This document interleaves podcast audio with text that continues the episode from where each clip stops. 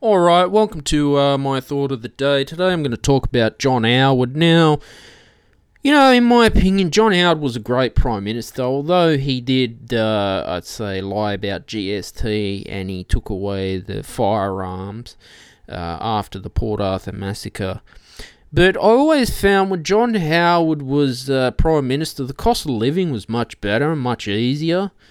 Like, the cost of living was just so much cheaper for us Australians. It was just better. And you know, I've always found when the Liberals are in um, in politics, in power, the economy is so much better than the Labor.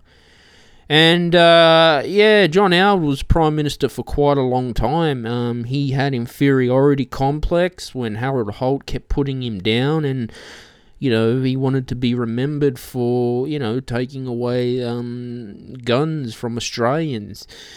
So, but other than that, the economy was quite great under John Howard.